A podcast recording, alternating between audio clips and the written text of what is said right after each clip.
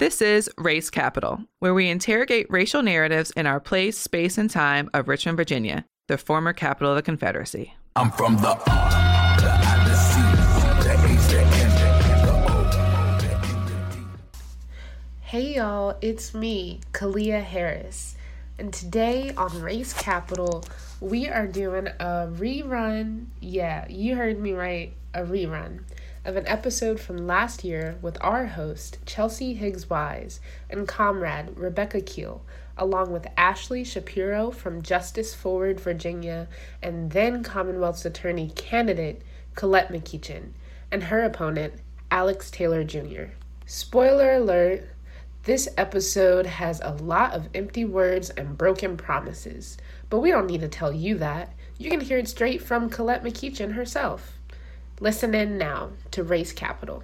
This morning, we've got with us Rebecca Keel Good morning. And a really cool episode, right, Kat? Yeah, for sure. So today on the show, we've got Commonwealth Attorney candidates Colette McEachin and Alex Taylor, who is an attorney here in Richmond. Colette McEachin, of course, we know took over for Michael Herring after he left for a better paying job back in May. And now these two will face off in August. Yep, August 8th from 6 to 7:30, all Richmond voters have a chance to vote if you are citing that you are voting with the Democratic Party. So August 8th from 6 to 7:30 and then August 10th from 10:30 to 1:30 you have a chance to vote. On both days you can vote either at the main branch Richmond Public Library or 4100 Hull Street Road, the Southside Community Services Center. And we're going to jump right into these interviews, y'all.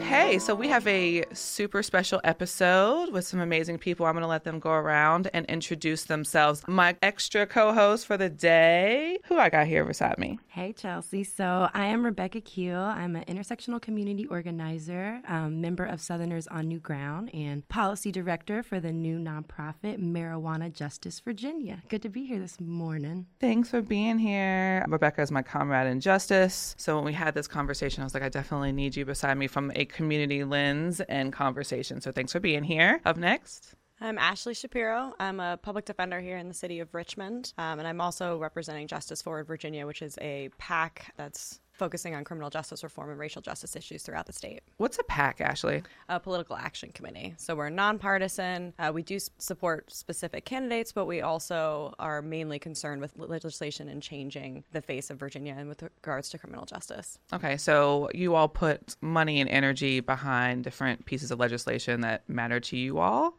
Yes, we lobby heavily. We form relationships with legislators and try to get various pieces of legislation passed and kill pieces of legislation that we think are particularly egregious for either criminal defendants or minorities, or typically both. And who makes up a, a large part of your pack? Who's involved? It's almost all entirely defense attorneys, mostly public defenders. Wow. And you guys are new to Richmond, or how long you guys been around? We've been around as a pack for about two and a half years now, and we've been in Richmond. We just launched in May. Welcome to Richmond. I don't know if you've heard, but it's the former capital of the Confederacy. I did know that. Okay, okay. Well, thanks, Ashley, for being here. Thank you. All right. I'm Alex Taylor. Hi, Alex. I'm in private practice. I've represented defendants across Virginia, mostly in Richmond area, uh, for about nine years as a defense attorney, and I am a candidate for the Richmond Commonwealth Attorney. Nice. Thank you so much for being here. This is our first time meeting, actually. So I'm excited to learn more about you. Hey, good morning, Chelsea. Good morning, everyone. My name's Colette Wallace McEachin. I am also a candidate for the Richmond Commonwealth Attorney's Office, and I'm currently the interim Commonwealth Attorney since the former Commonwealth, Mike Herring, resigned. And it's very um, happy to be with you all this morning. Thanks for being here. Thanks so much. So, we're going to go ahead and get started. And Rebecca's got some questions. I've got some questions, but we really like to have conversation. So, as things come up, feel free to jump in, especially Ashley. I want you to be able to come in with comments or questions. And maybe we'll come to you as well with our own questions of helping navigate some things. But yeah, let's go ahead and get started. So, for our listeners, I think it'd be important to talk about really what is the role and the duties of a Commonwealth's attorney. So, what is the position y'all are running for?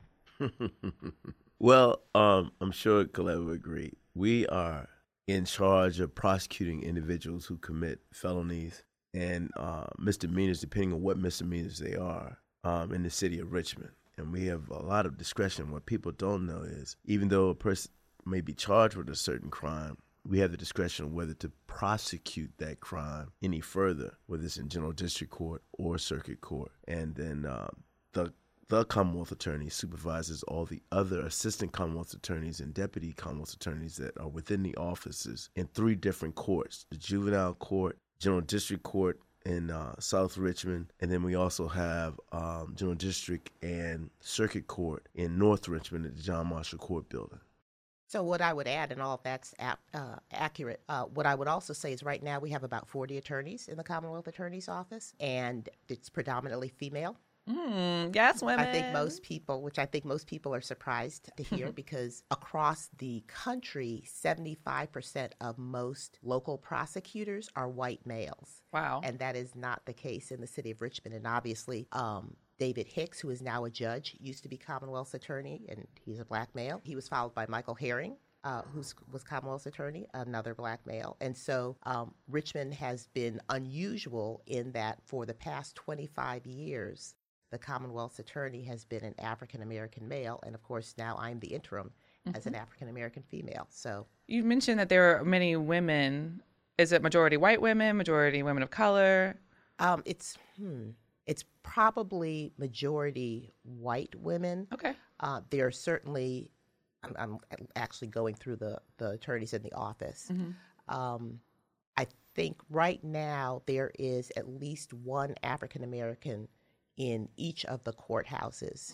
uh, s- maybe not in juvenile court because um, someone just left. So And you mentioned that our landscape looks a little different than many other people's. And I'm not t- so sure about the Commonwealth attorney position, but I always like to bring people's history reminder back to 1977 when we had the very first uh, historically black city council here in Richmond. And that was a big historic shift in politics here in the city of Richmond, where there was a lot of people power and especially black elected official power in that time area. And we've been able to move and see different administrations, education, ser- social services, very much led by people of color, black people here in Richmond. And I'm not really sure about the Commonwealth attorney position there. I had to look more about that. Well, so the Commonwealth Attorney is a constitutional position. And what that means is if you look at the Virginia Constitution, it's one of four offices that is um, actually specified in the Constitution, along with treasurer, the sheriff, uh, the clerk of court. And so we have a kind of unique position in that we are relatively autonomous and, as Alex said, have a lot of discretion as to which cases to prosecute. Um, my office right now is very interested in felony reduction and felony avoidance, and that is where we are headed so that uh, people of color um, are not saddled with felony convictions. Ashley, I want to bring you in this conversation. Anything to this particular position that you would add for a Commonwealth attorney? I think ethically speaking, Commonwealth attorneys have an additional duty that's very important and their ethical bounds to not go forward with cases, for example, where there's not probable cause or not succumb to when police are very adamant about a case, but they violated the Constitution in some way. It is a constitutional position. It's a very important position with an immense amount of discretion, and it is their job to use that discretion to enforce the Constitution and to protect people of color and to protect indigent clients specifically who don't have any power in our society and are often taken advantage of by the police, and to be not just working lockstep with the police, but actually as a check against them when they do act outside of their constitutional bounds. Right, and I like that you mentioned the power and and giving power back to Black and Brown communities because as I was listening to the description of the position, I just felt like, wow, this is a lot of power. And then I also really like that you brought up the fact that the Commonwealth Attorney is very different and separate from the police department, right? And sometimes just talking to people and constituents and residents, they don't realize that there is a difference. They don't work together, and that's a myth that we need to just start to distinguish as well, so that we can hold different positions accountable, as well as as see how these positions can work for the people and work for justice. So, so yes, it is a very powerful position, but it is also a position um, that is restricted by one our ethical duties, as Ashley referred to. Um, anyone who goes outside of their uh, ethical bounds uh, is going to be sanctioned uh, by the um, bar. And with the possibility of losing your license. And so that is uh, obviously a restriction. And then we are also watched by the community. I mean, a lot of the um, interactions and a lot of the charges uh, that are brought are initiated by someone in the community calling the police. And so the police Becky.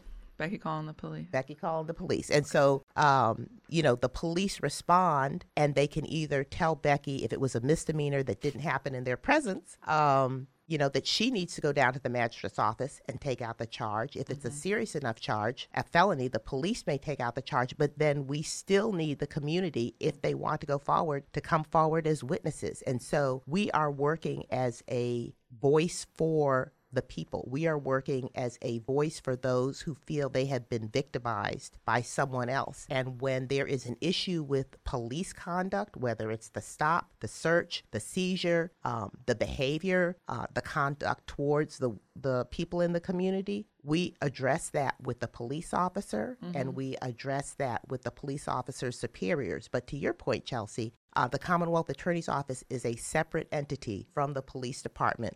We are not on the street, not out on the street when the police arrest people. Uh, we only hear about it after the fact, and so we can sometimes only fix things after the fact. And I, I hope your listeners will will appreciate that if there is a problem with police conduct, if they bring it to our attention, we will address it, but we don't have any final authority over the police. Gotcha. They have a, a role as far as looking over the investigation that's done um, on the police officer. But if the police officer's conduct is egregious, then we may end up having to prosecute that police officer, which is evidence of her point in that they are separate entities.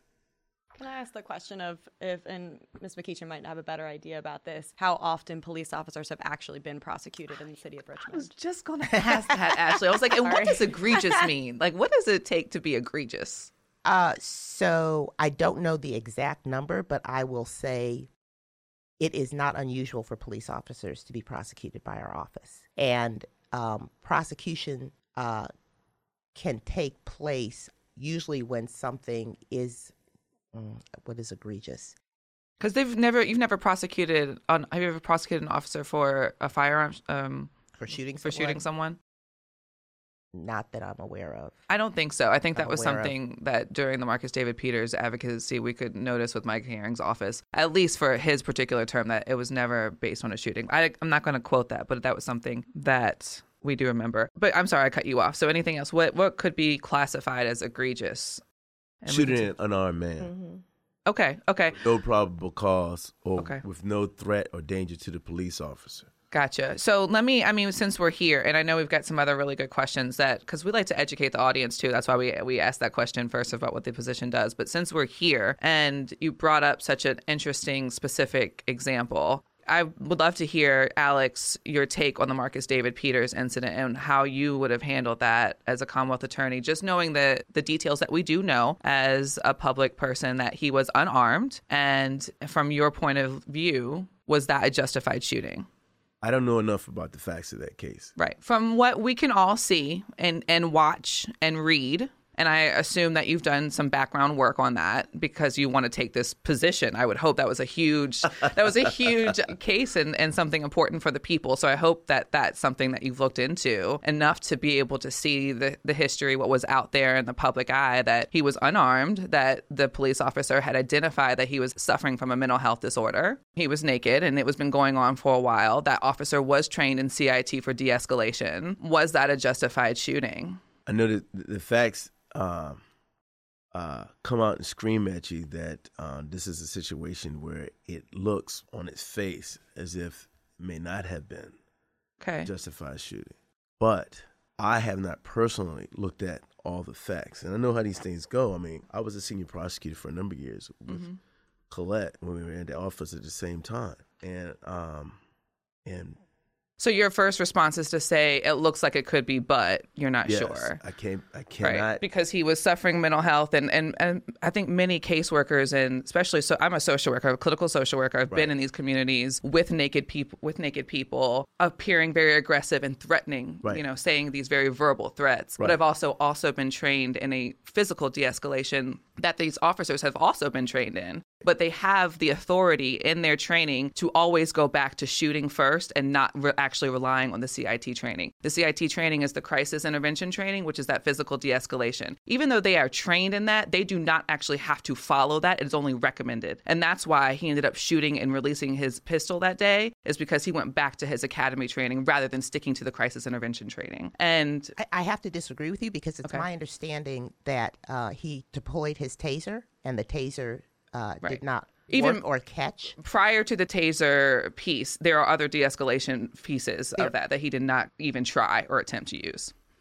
I, I, I'm going to remain silent on that point. I, I don't know that that's the case. I'm telling you that I know the training for CIT and RBHA, and absolutely there are physical restraints that you do not need an actual weapon for that is used and taught to these officers to take them down. And he never attempted to do those. And I guess that's maybe because he was such a physical a, a threat because of the energy and the adrenaline, and people describing him as a super strong being in that moment. And that's why he maybe felt like he needed to use a taser or some type of weapon. But I do want to make it very clear that these officers have other techniques and tools in their tool belt that they are taught to physically de escalate people that do not involve weapons. And sometimes that works. I had a case last week, Mm-hmm. as a matter of fact, um, where a young man was charged with um, DUI. He was running around naked, acting crazy, um, but he was not shot. I mean, I just represented him. Like I had, Mm-hmm. Right. I had, I had him, his mother, Right. some other relatives in so what happened there? How did how did they de escalate the, case- situation Um, when he was acting crazy? they were able to restrain. I wouldn't say him. that, but yeah. They were able to restrain him. They didn't shoot him. exactly. So a physical restraint. uh, if I recall correctly, tasers may have been used. Yeah, but they did not um, shoot him. Great. Um, and um, he's alive today because of that. Right. The fact they didn't use a lethal weapon. Exactly. And last Thursday, his even his DUI charges were null pros because when they looked at the lab results, um, they found no drugs and no alcohol in his system. He literally had a mental health breakdown Right. and was this close, this close Right. to have been to be one of the victims that we often hear about. But Right. The Marcus David Peters. Yeah. And a Right. justified To the grace shooting with God, no did- justice of that often did saying happen. that the officer was in fear of his life and therefore when he could have just used a physical de escalation and a physical restraint that we are all given that that piece too. And I also want to point out something you said that the person, an example you just had, did not have any drugs or alcohol in their system. I want to also be clear that when we're talking about mental health, substance use and abuse and being under the influence of substances is also part of mental health. And when we talk about opiates and that sort of thing, we're always talking about mental health there. So when we're also talking about when people are suffering and what's in their system, it, it could still absolutely be mental health breaks, even if they're substance induced. Ashley, you want to jump in on this conversation at all? I do, yes. I will say I've only been in the Richmond Public Defender's Office for seven months, and I've seen at least two egregious uses of force that were investigated by the police department, given no recourse from the police department despite a short period of leave, and then investigated by the Commonwealth Attorney's Office, which declined to prosecute. One is where a client who was having a bit of a mental health break, he called the police officer name and he decked him in the face and just straight up pulled back and punched him in the face. Who who punched who in the face? A police officer punched the client in the face, and we have it on body cam, and that they declined to prosecute that case. I had another case where an officer, the other officers testified, and you could see it on body cam that the client was being held down by I think four other officers, and this officer deployed his taser. There was a six month investigation. Six months later, my client came, and he was tased while being held down. And This is in Richmond, times- Ashley? Yes, both times that case was that same officer who was put on administrative leave for holding people down and tasing them. So my clients Okay, were not okay. shot and they survived. Thank God. But they were repeatedly tased over the period of about 10 minutes with high electric voltage while being held down by police officers, and those were declined to be prosecuted. So while in the news we see the people who are shot and killed, there are plenty of uses of force on the street that are investigated by the police that are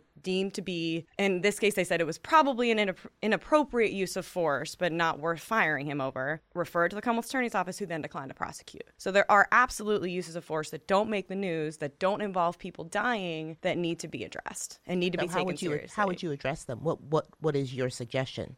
I think if you turn around and punch someone in the face, that's an assault. That person was not coming at that. Because is it, correct me if I'm wrong, Ashley, but the the reason why these aren't egregious, probably in my eyes, just looking at data sometimes and the way Richmond police officers is coming, is that these uses of force are sanctioned by the police. Therefore, they are allowed to be used in the use of force realm. This is a lot of the defense I'm hearing from the police officers and, and, and that they're allowed to do these things and not necessarily report all of these because they're in the scope of what is allowed in a use of force for the police officers. And I think I cannot imagine being in the field, the stressors that are in the field, having everything happen so quickly. I understand that that in that moment, but they do have crisis intervention training. Yes. And having a person yell a name at you and punching them in the face is an assault and battery. That is not a use of police force. There were many other officers on the scene. He wasn't being restrained. That's just an assault and battery. I'm sorry, Colette, I cut you off. I think you were going to say something. No, no, no. I Oh, was okay. just wondering if Ashley was going towards. I know that there are a lot of communities that have a uh, independent civilian review board of police. Um, Definitely support hospitals. that. And- and so I thought that's maybe where Ashley was going. Well, I'd like for you to answer the question that you asked Ashley. I mean, in, under your administration, and I guess you're you're the acting now. So, would any of this change? I guess if you were elected, because that seems pretty egregious to me. So I'm asking. Yeah. So so I would I would give um with let me put it this way. I would want to look at every piece of the investigation, look at the body worn camera video which works I think Ashley would agree for both sides or against both sides depending. And and to the point where if uh someone who is in authority who is armed um strikes someone who doesn't need to be hit to be controlled or to maintain community safety, then that's a problem. I'll tell you right now, there's no need to ever hit anyone in the face based on crisis intervention training. So there's never a reason to punch someone in the face. That's like literally not a thing. I So, agree. I agree. Yeah. So I agree. This conversation really makes me think about community relations between Richmonders, people who may get caught up in the criminal justice system, the relationship between folks and the Commonwealth Attorney's Office. And it makes me think of like the trust that we have for y'all to prosecute justly, fairly, correctly. And, you know, thinking about Marcus David Peters and how all that played out, there was trust broken between the community and the Office of the Commonwealth Attorney. My question is what is like the culture of the office? What's working? What needs to shift? And what can you do if elected to make that shift real? So I will say that the culture of the office right now is first and foremost to be a voice for victims of crimes. Um, that's our main goal. That is what we are supposed to do is uh, make sure that people who have been harmed by others have their day in court and have an attorney to give voice to their concerns. And that is what we all care about. We all care about investigating our cases thoroughly. We all care about making sure that the evidence that we have to bring into court is fair and just, that we give the discovery that we're supposed to give to public defenders and to criminal uh, private criminal defense attorneys so that everybody is playing on an equal field. Obviously they have their job. And when i say they i'm talking about criminal defense attorneys whether in the public defender's office which is one of the best public defender offices in the state or a private criminal defense attorney their job is to minimize or get the defendant off that's their job. My job as a Commonwealth attorney is to represent, not represent, but to, to be the voice for the victim so that their issue, whether it was assault, domestic abuse, child endangerment, grand larceny, robbery, uh, aggravated malicious wounding, to make sure that they have their day in court.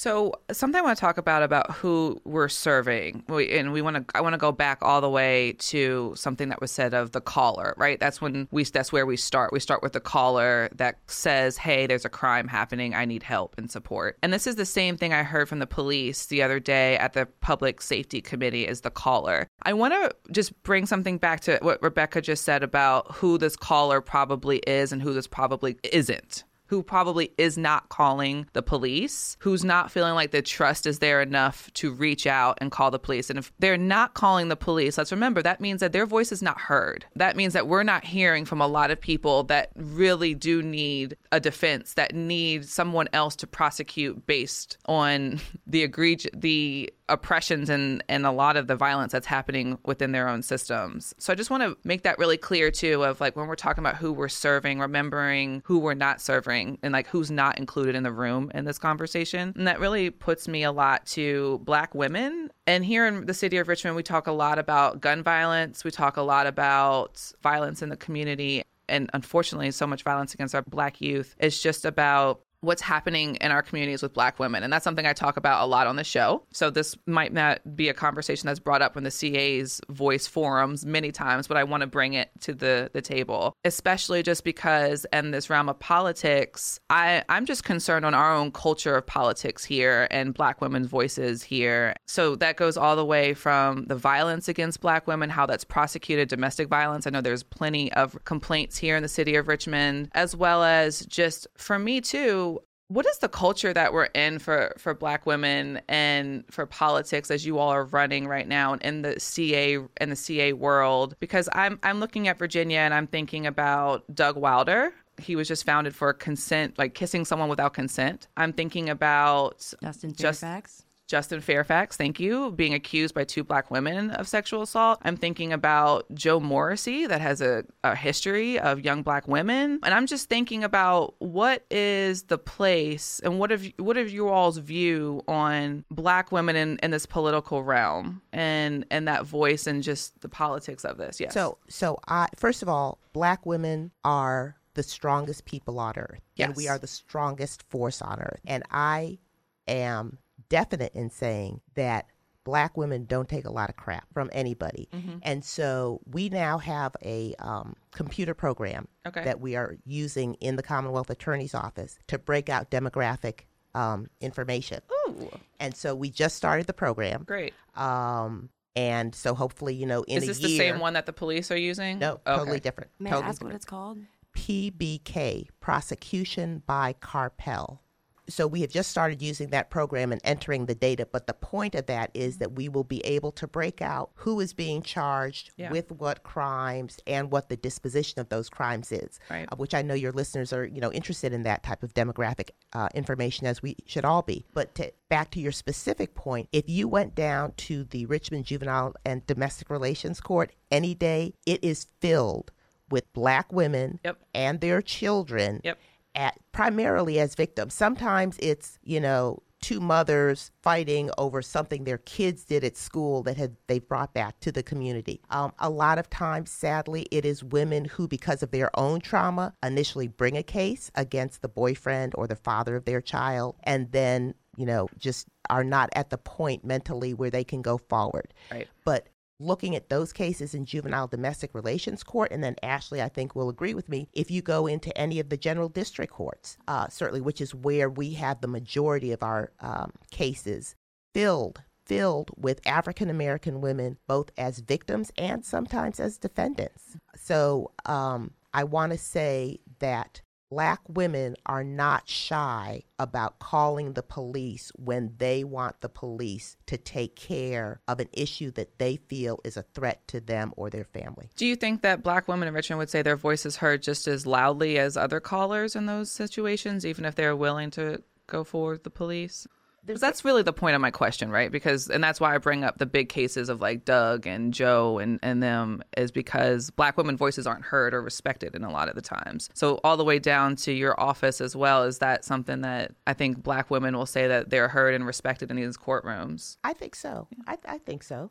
I can't say that I've seen a difference yet in sort of white female victims versus black female victims. I, I will say there is sometimes a bit of a different way just because the vernacular that's used and the way that people speak is different. And I do mm-hmm. think police speak differently with black women. But my bigger concern is that my client, who's a black female, was probably a victim of some crime. As Colette mentioned, they also are very often victims of their own significant trauma. And I'd like to ask both Alex and Colette what you would do as the Commonwealth attorney to address the fact that even if you say that your obligation is to victims, defendants who are also victims and defendants who have that kind of trauma and what you would do as a commonwealth attorney to address that in a dispositional setting or in a criminal setting even if that person's on the other side of the table instead of the person making the call So I think what we want to do, what we have done, and what we will continue to do is use a very evidence based, trauma informed prosecution model that is community centered. And so what that all means is that if you have a situation where, let's say it's it's a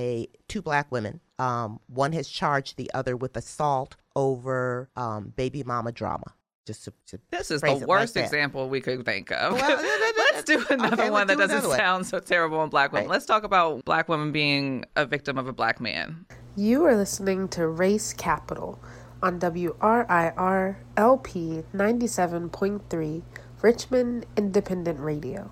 And you're listening to a rerun of our episode from last year where our host Chelsea Higgs Wise talks with comrade Rebecca Keel with then candidate for Commonwealth's Attorney Colette McEachin. Stay tuned here on Race Capital. Oh, so okay, so you don't want a black woman versus black woman because that was Ashley's. That was Ashley's example about if I have a black Okay. female. Client Okay, yeah, go ahead. Yeah, defendant, go ahead. Yeah. Okay. ahead, yeah. I mean, I'm Sorry. happy to deal with. It. No, I understand. Yeah, I I was trying to make it equal on both sides. I have a- appreciate that, Okay. yeah, All yeah, right. So we have we have a we have an African American woman on both sides. I'm representing the victim who was assaulted or had her door kicked in because somebody was upset. Ashley is representing the defendant who kicked in the door or assaulted the woman or keyed her car. And what I would try to do and what the attorneys in my office will do is say, what's the problem here? Is this a problem? Is this a, a one off situation? And if it's a one off situation, then let's find that the evidence is sufficient for guilt. But instead of finding, instead of actually finding you guilty, let's take it under advisement for six months. If there are no other issues between the two of you all for six months, then the case will be dismissed. And so everybody gets their day in court. The judge has heard the evidence, but especially if Ashley's client does not have a criminal record, this is not the case to set to, to put a criminal record on somebody. But what And if about it- if, it's a so-called victimless crime? What if, because of her trauma, she now has drugs. And she's been accosted by the police, pulled over mainly because she's a black woman in a nice car, let's say, and drugs are found on her, and she has a trauma background, and there's she doesn't have a clean criminal record. She's made mistakes, but she is the victim of the system. Maybe she's the victim of domestic violence, child abuse when she was a child, which happens all the time. And it's not you representing the victim in that case; it's a drug case, or maybe it's a larceny case, which also goes with uh, you know drug abuse. They they go hand in hand. And there would be a, vic- a victim in a In larceny, a larceny, case. yes, but it's not a violent crime. It's not Agreed. You know, a physical victim in that Agreed. way. Agreed. How would either of you address that person's personal history? They don't have a clean record, but they are the victim of trauma. Are they willing to deal with their trauma? Are they wi- are are they willing to go to the services that we suggest they go to? Usually, people are. They want help. Then we're there to help them. I'd love to hear from Alex. Alex on this one. Well, uh, I would totally agree. You got to address the her underlying issues. Um, in this case, it sounds like drug use now. That's got to be addressed. And we got this program called the First Offender Program, which which would be appropriate, I think, for her. Even if she's now in simple possession of drugs, she the case would be taken under advisement. As long as she participated in the program, the charge would be dismissed. Now, in going back a little bit, in the domestic, uh, well, the the assault and battery situation to me, where the lady kicks down in the door and goes inside and has this altercation with this other lady.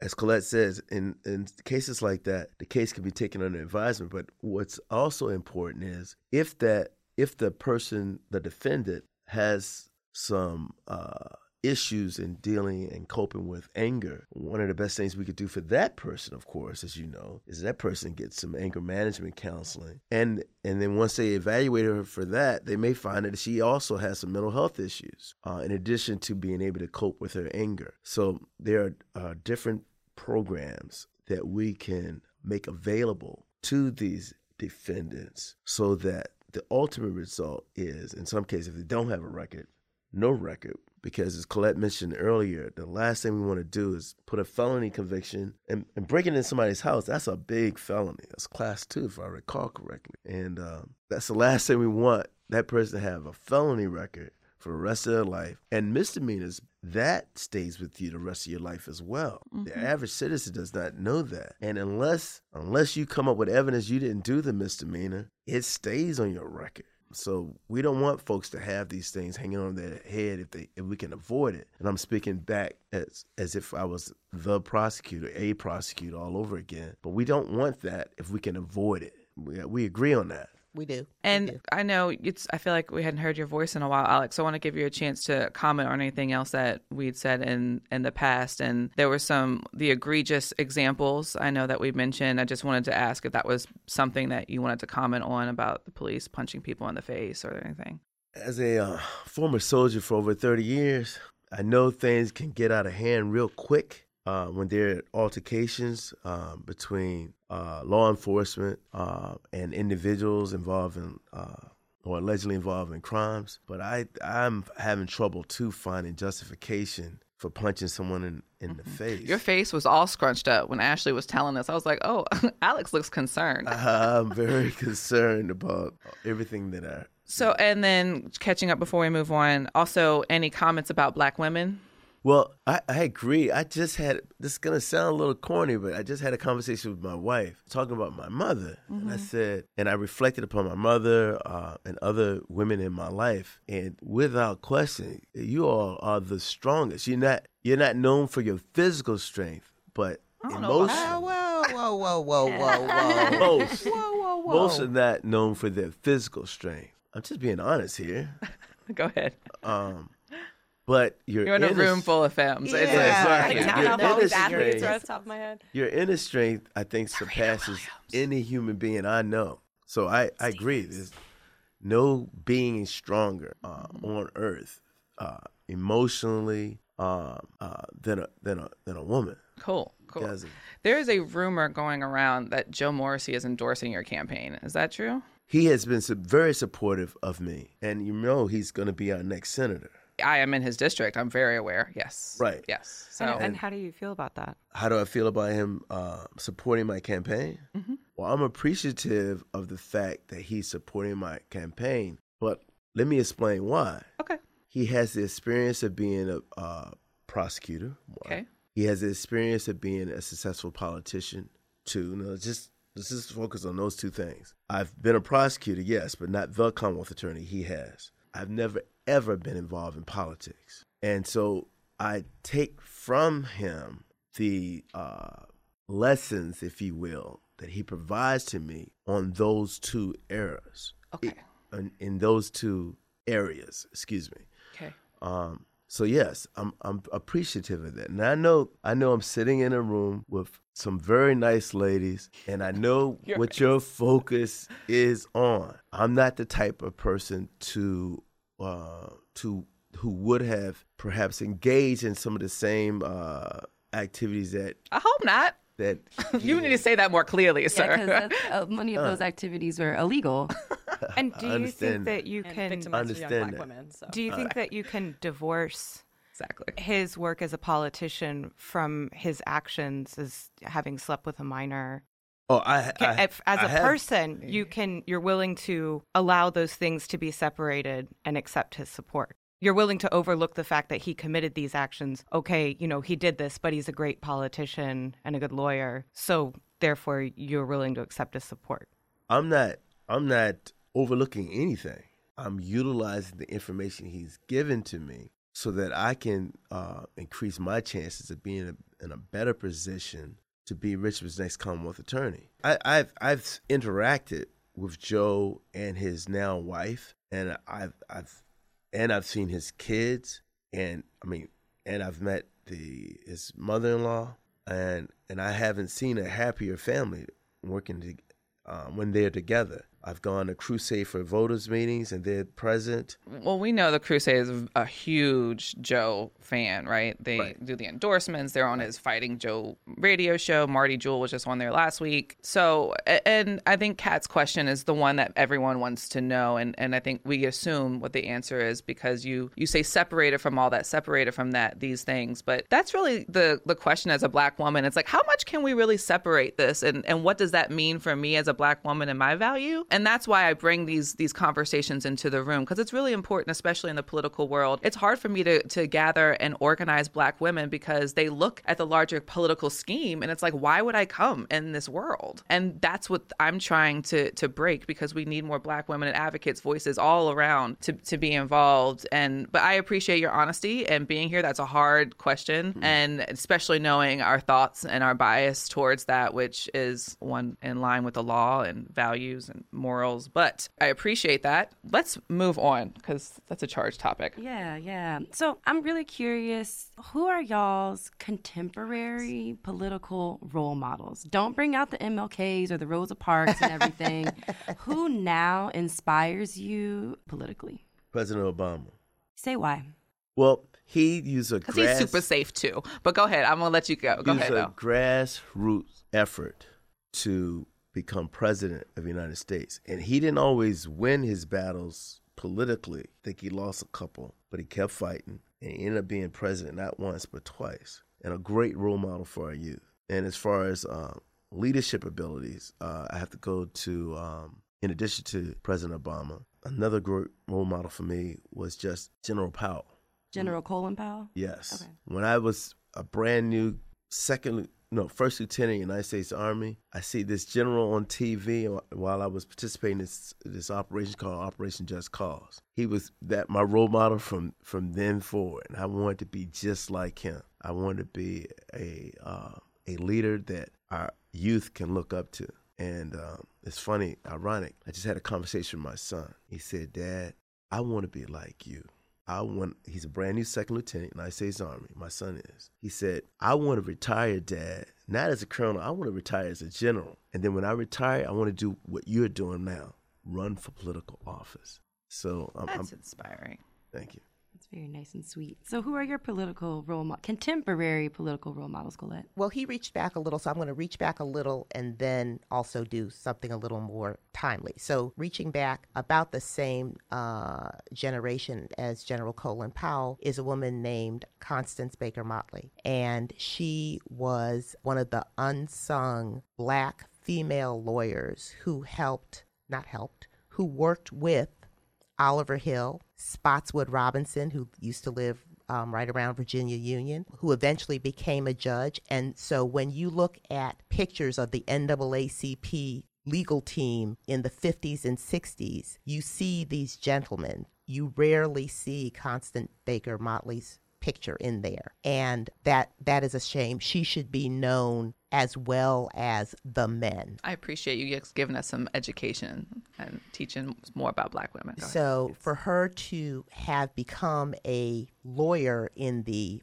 40s, 50s, 60s, and eventually she was recognized and became a judge. But, you know, Oliver Hill has a courthouse named after him. Spotswood Robinson became a federal judge. People don't know Constance Baker Motley. People don't know Irene John, uh, Irene um, Young. People don't know Barbara Johns people don't know the women. People don't know Fannie Lou Hamer. I'm sick and tired of being sick and tired. People just don't know. Start her own party, y'all. People just don't know. And I, I, I'm going to probably misphrase this, but, but those who forget their history are doomed to repeat it. exactly. If we don't know about our own role models and the people who have brought us this far, how can we stand on their shoulders and, and, and see farther and go farther? So But today, But today it would be, and I, I am not going to get all these women's names right. Uh, Trayvon Martin's mom, Eric Garner's mom, uh, any mother whose child was taken from her and who is still fighting, who is not willing to, you know, just have the funeral and a few words from people and then sink back into an anonymous state. These women are still out there fighting, whether through Black Lives Matter or through their own foundations, and they are not letting America forget what America did to their children. what about Princess Blanding? Marcus David Peters' sister, who's out there fighting mm-hmm. Thank- justice and reformation. Is she one of your contemporary heroes? Yes, she would be. She would be because she's she's she is fighting, and I understand. I have never met her. Um, I, kn- I and I don't know that she would ever want to meet me or anyone from the Commonwealth's Attorney's Office. I, I- think if there was a change to like, I, I, I you know, I, I appreciate you bringing those women to the table, but I, I do want to challenge you a bit on that office and, and your your power over what those women are fighting for and what your position can really do for a bring it home to Richmond. We have we have our Trayvon Martin, Marcus David Peters was that person, and I know we can definitely disagree on this, but as a mental health worker, as someone, I I don't want to let Richmond off the hook that that was a case that it deserved. And if we're going to lift up the black women that are fighting for the men that are shot by the police, then we need to also lift up Princess Blanding on that. So, as policy director of Marijuana Justice Virginia, a new nonprofit working toward the equitable legalization of marijuana, I'm really I'm seeing a lot in the headlines around the Attorney General calling for decriminalization. Majority of Americans want marijuana to be legal and accessible, recreational and medically. So, it's a really simple question. Will your office stop prosecuting marijuana cases in Richmond? I support decriminalization of um, marijuana, although I do really want to take a look, and I said this the other day, I, I really want to take a look at those states that have legalized marijuana and uh, see uh, how, or if any negative, if there has been any negative uh, impact as a result of legalizing marijuana in those states, especially as it relates to youth and crimes committed by youth, where there's been increased um, cases where we have youth um, under the influence of that particular drug versus alcohol and other issues. So you're saying that you would just need to ha- have more research on like the efficacy and safety of legalization before you would decide to stop prosecuting. Well, when you say stop prosecuting, um, To not prosecute if you were to take over the as as Colette uh, mentioned the other day, it's not a priority. If that's what you mean, I, No, we're asking if you will say yes or no. We're asking for a commitment on this, but if you if it's not a priority, it's still a, an opportunity to do that. So, are you open to committing to hold to if constituents want to hold you accountable for not prosecuting marijuana if you were elected? Could you commit to that right now? I can commit to not making it a priority. Okay. Same answer. He's he's got my answer from the last um, The last- from the last meeting we were both in. We Yep. so um, yes, that that is what I said. Obviously, uh, marijuana is low on the priority of crimes that happen in Richmond. We are already at our 32, 32nd homicide in the city, um, halfway through the year. So um, I will tell your listeners that if it is a first offense and um, if they do community service and um, go to a substance abuse class, the marijuana charge is dismissed. They can get it expunged. But at this point, legally, marijuana is illegal in Virginia. And I was with a group of um, men yesterday, and someone said, Oh, I thought marijuana was legal in Virginia. It's like, no, marijuana is still legal. And for a lot of your listeners, let me tell you, marijuana is considered under the federal drug. Uh, Controlled Drug Act to be at the same level as heroin. It Which is- we know is scientifically like it's not- ridiculous. yeah, it is it's ridiculous. Yeah, It's just ridiculous. Every, anybody knows that. And there's a whole history as to why marijuana got placed as a um, Schedule One drug. yeah, that's at- steeped in racism and classism and white supremacy and those things. um, you know, cocaine is Schedule Two, marijuana is Schedule One. So that we understand that that's ridiculous. And I will say and make a bet with your listeners that I believe within the next five years, the General Assembly, which is the only group, not my office, but the only group that can make marijuana uh, legal, will legalize marijuana. Ashley, do you have any idea about how often or a sense of how often Richmond is prosecuting marijuana cases? I mean, I get a fair bit of marijuana cases. I think my bigger concern, and, and Colette's right, they they do. I don't think I've ever been offered jail time on a marijuana case, a simple marijuana case. However, my bigger concern is, you know, they call marijuana a gateway drug, but I see it as a gateway for the police to search because there's very bad law that just the smell of marijuana allows police to search. And so, very often, as I'm watching body cam, they'll say to each other, Oh, you smell marijuana white. And then there's no marijuana found in the car. And that's obviously nothing that you guys can do because that has to do with the legislature. Mm-hmm. However, I do want to know the use of marijuana as a gateway to other prosecutions. Right. As either serious gun charges, drug charges, or just general harassment of the populace. What you all would do in your relationship to the police to, if it is going to be such a low priority, then if you would convey that, try to work with the police chief to say, we really don't need to be investigating marijuana. I don't really want to prosecute it. You guys shouldn't be wasting your time on this. If there would be a collaboration there, or what you would do about the bigger effects of marijuana still being illegal. Especially here in Richmond, that we know from the data that Richmond Transparency and Accountability Project is doing is that the field interviews, the stopping, the stop and frisk of our Richmond police officers are disproportionately affecting Black and Brown. I mean, at a ridiculous rate, right? So this gateway of entering in the criminal injustice system is exactly the biggest concern around marijuana prosecution, not the jail time. So I like that question a lot about working with the police. I think we should work with the police and, and see if we can get on the same page as far as um, Racial this issue is bias? concerned. Of- of- Because that's what it is, right? uh, it, and that's unfortunate, but you're right. If you look at the statistics, it does appear as if marijuana prosecution, for example, impacts more minorities, African Americans specifically. Because even the investigation means now I'm going to drug court, maybe I'm paying fines. I mean, it's still a, a huge disruption in people's lives, right? Right. And it's an economic issue now because they're taken off from work. So it's not just about jail time as well. So when it says like a low priority, it's a low priority for who? Right.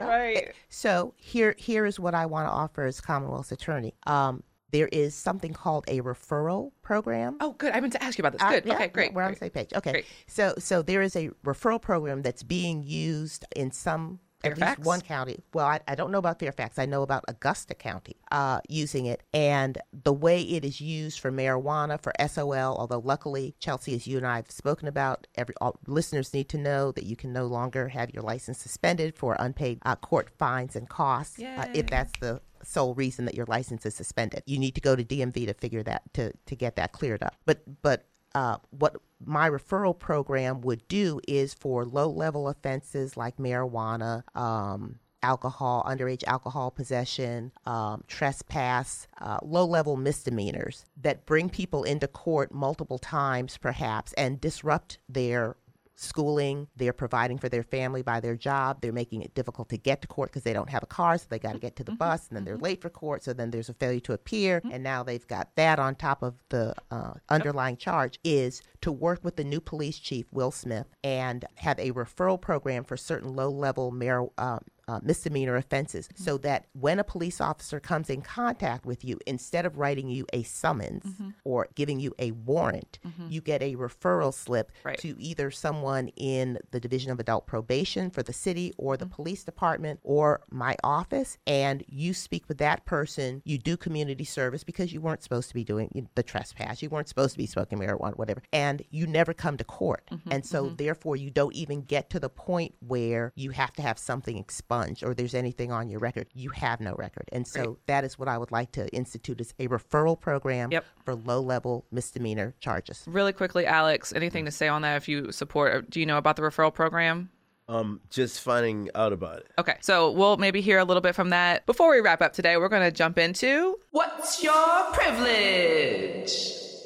What's Your Privilege is a segment of our show where we invite our guests to talk about what is their privilege that they use to disrupt the myth of white supremacy. And because of time today, we're only going to hear from our candidates. Alex would love to hear from you first. What is your privilege? Well, unlike um, many of the um, individuals that come before the court, uh, African American males, youth, uh, as well as adults, many of them have come from uh, fatherless homes. Um, I came from a home where my dad was gone a lot, and I still was able to um, prevail um, to include at University of Virginia, where a counselor told me I would most likely fail, then go on to law school, and then go on to do great things, practice law for over 30 years, uh, become a colonel in the United States Army and Army Reserves, been a defense attorney, prosecutor. And how do you use that to disrupt the myth of white supremacy? It is possible to be successful through education, hard work, determination, and faith. So existing and being successful is your disruption. Very nice. ma'am. All right. Um, same thing for me. The fact that I grew up with parents who uh, demanded excellence um, and told me that in order to be taken half as seriously, you have to work twice as hard.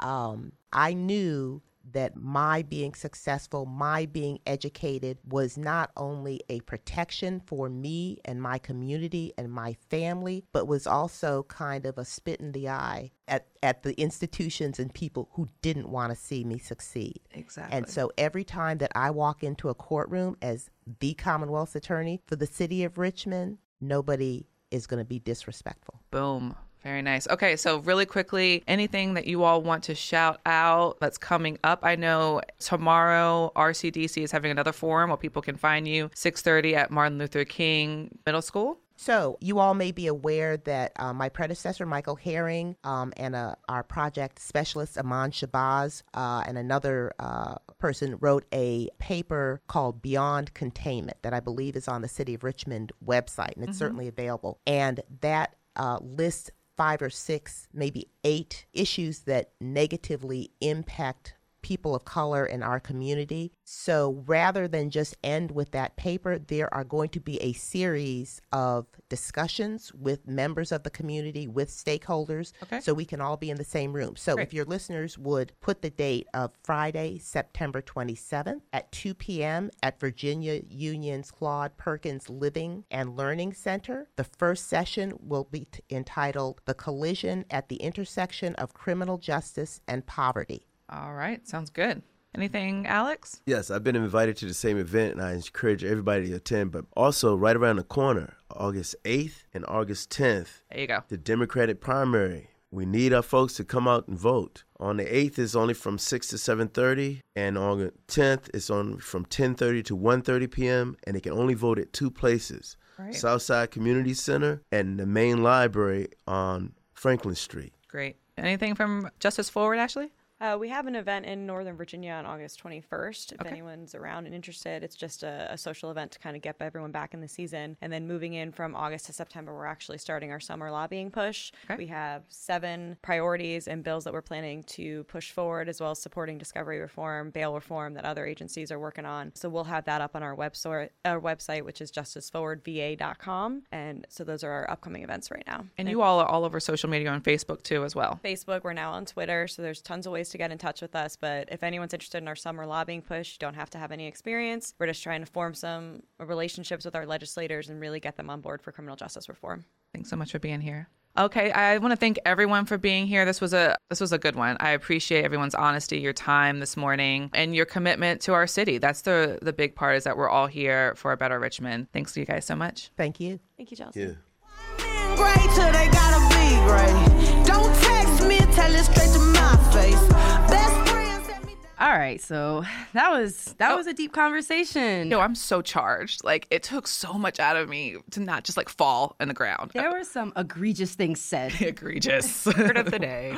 Uh, Seriously, no, egregious to me and something we didn't touch on. Uh, Colin Powell. Yeah, yeah. And the fact that what was stated was that Alex Taylor saw Colin Powell on television and then automatically a role model, you know, which talks a lot about representation Yes. and just who we have in the media, who we have as, as black politicians in this country and who is seen as like progressive or even even someone to follow, really. Colin Powell. Yeah, yeah. Okay, I, I, again, I, I, Yeah.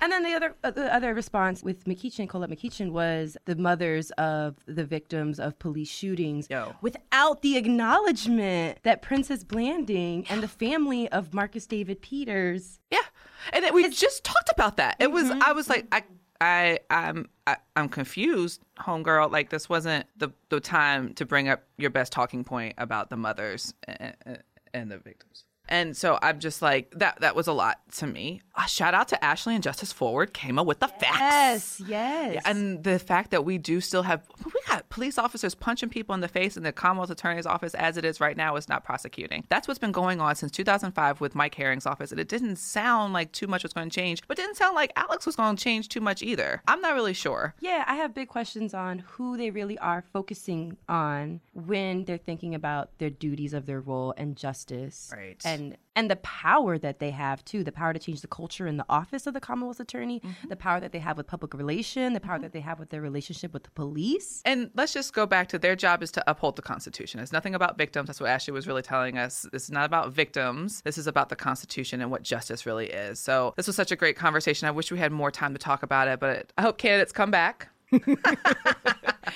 Yeah, me too, if they dare. if they dare. Well, this has been an, an amazing episode. Thanks so much, Rebecca, for joining us. For having me. And we'll catch y'all later. I'm from the R, the I, the C, the H, the M,